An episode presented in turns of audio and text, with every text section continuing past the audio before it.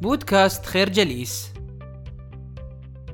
يقول أحمد الشقيري في كتابه أن الإنسان ينجح ويفشل في حياته من خلال التحديات والتجارب التي يمر بها فالبعض يرى أن التجارب القاسية تساعد في بناء شخصية قوية وفاعلة قادرة على تحقيق المستحيل ومواجهة المصاعب وفي المقابل ينهار ويستسلم البعض الآخر عند مواجهتهم لهذه التحديات والتجارب.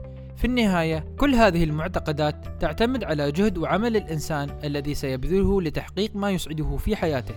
وهذه أحد الطرق التي أقدم عليها غاندي ليطور نفسه ويبعدها عن الخطايا قدر المستطاع.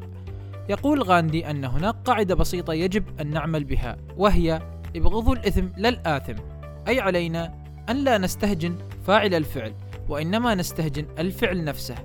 وعلى الجميع احترام الفاعل أو الشفقة عليه حسب طبيعة الحالة. يقبل الإنسان بالتضحية أحيانا في العديد من الأمور وذلك من أجل الارتقاء بالنفس ليتميز بهذا الشيء بين البشر وبالتالي يترفع لكي يصل إلى القمة. في النهاية يصبح الإنسان أقوى تحملا وصبرا من خلال هذه العادة. كذلك على الإنسان أن لا يحكم على البشر من خلال مظاهرهم أو أعمالهم.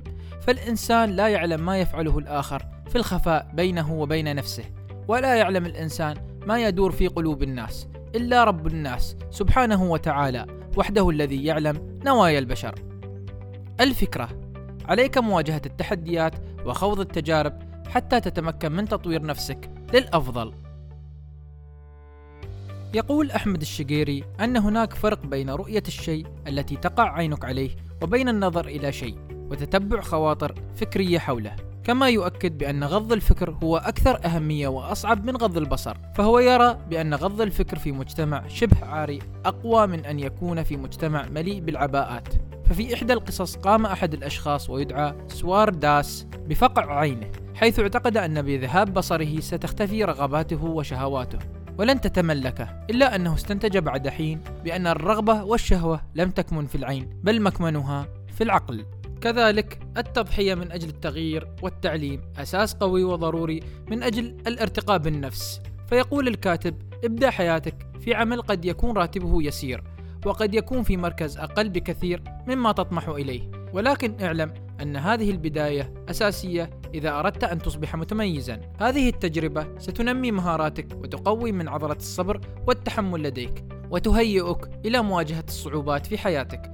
وعلى كل إنسان أن يطور نفسه بالقراءة وحضور الدورات حتى إذا أخطأ الإنسان فعليه أن ينهض بسرعة بعد الخطأ ويعترف به فليس أسوأ من الخطأ سوى التمادي فيه وتقبله دون محاولة مستمرة للتخلص منه. ويقول عمر بن الخطاب رضي الله عنه حاسبوا أنفسكم قبل أن تحاسبوا فعلى الإنسان أن يحاسب نفسه على كل صغيرة وكبيرة يفعلها في حياته وهذا ما كان يفعله غاندي مع نفسه. إحدى أهم أسباب احترام الكثير من الناس للمهاتما غاندي هو بحثه المستمر عن الكمال وعن الحقيقة. يواجه الشخص العديد من المواقف يكون فيها الآخر على غير صواب ولكن تكمن الحكمة في أن تجد مبررات لأخطاء الآخرين. وفي ذات الوقت لا يبرر أخطاء نفسه ولكن يقسو على نفسه للارتقاء بها. الفكرة عليك أن تدرب عقلك على الابتعاد والتغاضي عن الرغبات والشهوات. كما أن عليك السعي للتطوير الذاتي والارتقاء بالنفس. في المنتجع اكتشف الكاتب قاعدة مهمة حيث رأى أن كل الناس يطيعون كل الأوامر في المنتجع. يلبسون اللبس الأحمر في النهار والأبيض في الليل. يرقصون عندما يقول لهم ارقصوا. يصرخون عندما يقال لهم اصرخوا. ويقفزون عندما يقال لهم اقفزوا. ثم يرددون كلمة أوشو بصوت عالي بين كل فترة وفترة. لماذا يحدث ذلك؟ يحدث ذلك لأن هذا الرجل أوشو ورغم أنه مات عام 1990 إلا أنه كسب قلوب الناس بكتاباته ومحاضراته وحضوره فاستطاع أن يضع أي قانون أو مبدأ يريده ليجد استجابة فورية من الناس له وبدون أدنى تفكير. وقد قارن الكاتب هذا الموقف بديانة الإسلام وقد أعطاه رؤية جديدة لسيرة النبي محمد صلى الله عليه وسلم. فقد كسب القلوب أولا ثم سن القوانين والأنظمة. معظم الذين أسلموا لم يسلموا بسبب قوانين الإسلام ولكن أسلموا لأنهم أحبوا الرسول عليه السلام ولأنهم أحبوا الإسلام وبعد أن أسلموا وكسب الرسول قلوبهم أصبح اتباع القوانين سهل. فجاء قانون الصوم والزكاة وتحريم الخمر وغيرها من القوانين الأخرى. في كتاب كان يقرأه الشقيري خلال اليوم الثاني من الرحلة أعجبته جملة في الحب وهي أن تحب وأن تبحث عن حب. أمران مختلفان تماما وقال نحن نعيش كالأطفال لأن الكل يبحث عن أحد يحبه. والمشكلة أن الأمر يستمر حتى الكبر فالزوج يطالب زوجته أن تحبه والزوجة تطالب زوجها أن يحبها. وهنا تكمن الإشكالية الكبيرة فالحب لا يمكن أن يطلب الحب يعطى فقط. وأفاد لهذا السبب أغلب الزيجات تحولت إلى جحيم لأن كل فرد يطالب بالحب دون أن يعرف كيفية عطائه. فلو كل زوج ركز على نفسه وعلى كيفية إعطائه للحب لتحول الزواج إلى جنة. وقال إن وجهة نظره أن أغلب الزيجات التي لا تنجح الخطأ فيها على الزوج وسيكتب كتاب خاص يتحدث فيه عن الحياة الزوجية. الفكرة كسب قلوب البشر له دور كبير في نجاح رسالتك.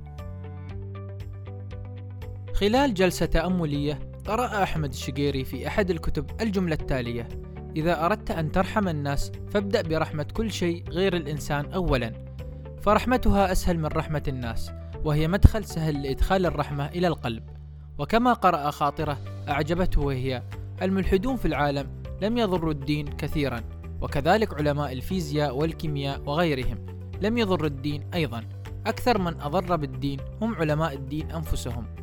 هؤلاء هم الذين شوهوا الدين ولم يوصلوا جوهر الدين إلى الناس. وهذا كان جليا عندما ننظر إلى التاريخ لما فعلته الكنيسة في العصور الوسطى من اضطهاد العلماء والمفكرين الذين يخالفون الآراء. ويقول الكاتب حين قرأ كتاب عن أوشو أن التغيير أولا يأتي من العقل الواعي بقرار ولكن حتى ينجح يجب أن ينتقل إلى العقل اللاواعي ويعطي أوشو طريقة لنقل الإرادة إلى العقل اللاواعي بأن تربط هذا التغيير بعقلك اللاواعي لكي يصبح ضرورة.